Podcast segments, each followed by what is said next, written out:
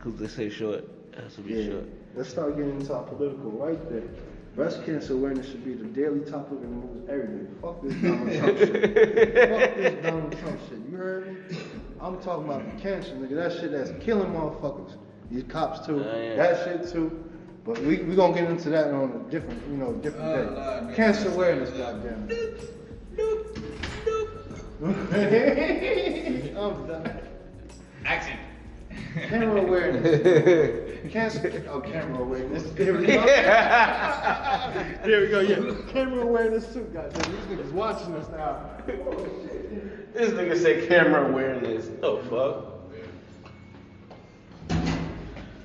So do you got anything to say in the podcast? Y'all loud. That's this nigga right here with the glasses. Mr. Kasim. Every time he come over here, he makes shit loud.